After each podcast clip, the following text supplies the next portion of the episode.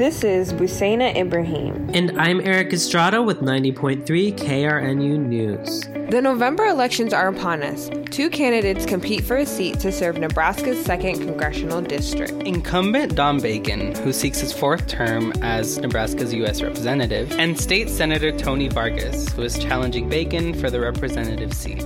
Vargas has represented Omaha's 7th District since 2017. He is a son of Peruvian immigrants and a former science teacher from New York. According to Vargas's campaign website, his platform focuses on accessible education, healthcare, and immigration reform. We need to make sure that we're protecting our democracy no matter what.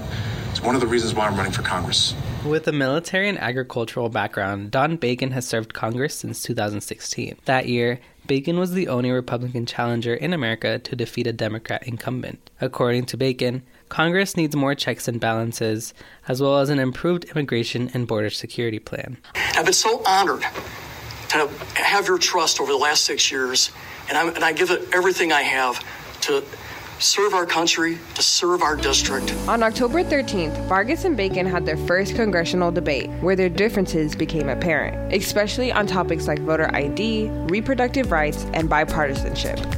In the past, Bacon has voted against abortions. However, after this debate, he made his support for certain abortion exceptions very clear. Noon, President Xi and Tony Vargas share the same abortion policy. I will take us into the middle where of 15 week because that is where most Americans are at. Vargas, on the other hand, opposes the idea. He believes in the right to an abortion, but does not support abortion until birth. You support one of the most aggressive abortion bans in Congress right now that would punish women and that would do everything they can to criminalize doctors and that bill allows no exceptions whatsoever. Although Bacon and Vargas have opposing views, they seem to have found common ground. Both candidates disagree with President Joe Biden's Student Debt Relief Plan.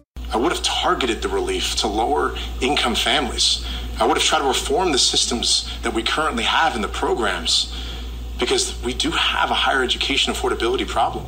Bacon believes this is not a decision a president should be making without the help of Congress. The first problem is it's not constitutional.